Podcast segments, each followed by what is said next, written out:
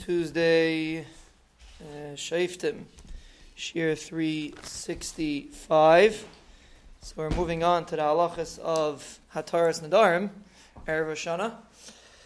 So regarding uh, what do you need to mat, is a person allowed to have in his Hataras Nadarim, could you have kroivim? Participate, usually a karev is not kosher to be a, a dayan. Could use a karev, could use two brothers, or could use your brother to be mater neder. The halach is you can. There's no din a kravim or mutter for hataras nadarim. A katan is not mutter, but a karev is. Regarding a woman being mater nadarim, really technically, eh, a woman is mechuyev in nadarim just like a man is. So why don't we do hataras nadarim for women? So the answer is some do, and sometimes the wife tells the husband to be a shliach.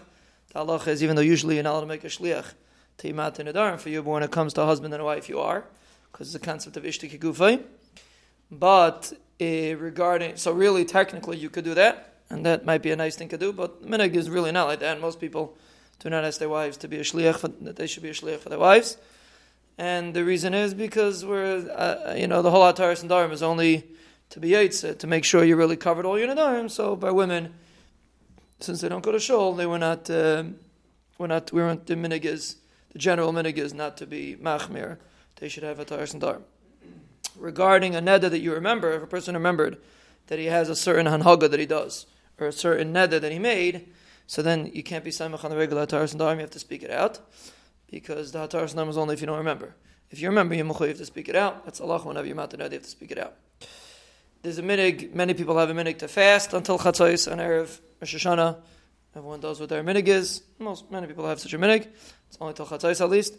Regarding to be toivel, the minig is not until a meaning the earliest a person shalachatchila b'tevel and erev is an hour before chatzos. Not lechatchila, not before that, unless a person thinks he's going to be too busy, he's not going to end up going to the mikvah, and he could go already after alais. But lechatchila, person should only be tevel uh, a shah before chatzos. There's a minig to take a haircut on erev Hashanah or close to erev Hashanah at least, not just lekavad yamte, but to show that we're betuchim that we're going to be matzliach bedin. So it's not just a din that if a person needs to take a haircut, there's a, an inyan. Chazal say that he needs to take a haircut. The a person should do it every Hashanah. Usually, technically, it's difficult. So therefore, a person should try to do it as close to Hashanah as possible.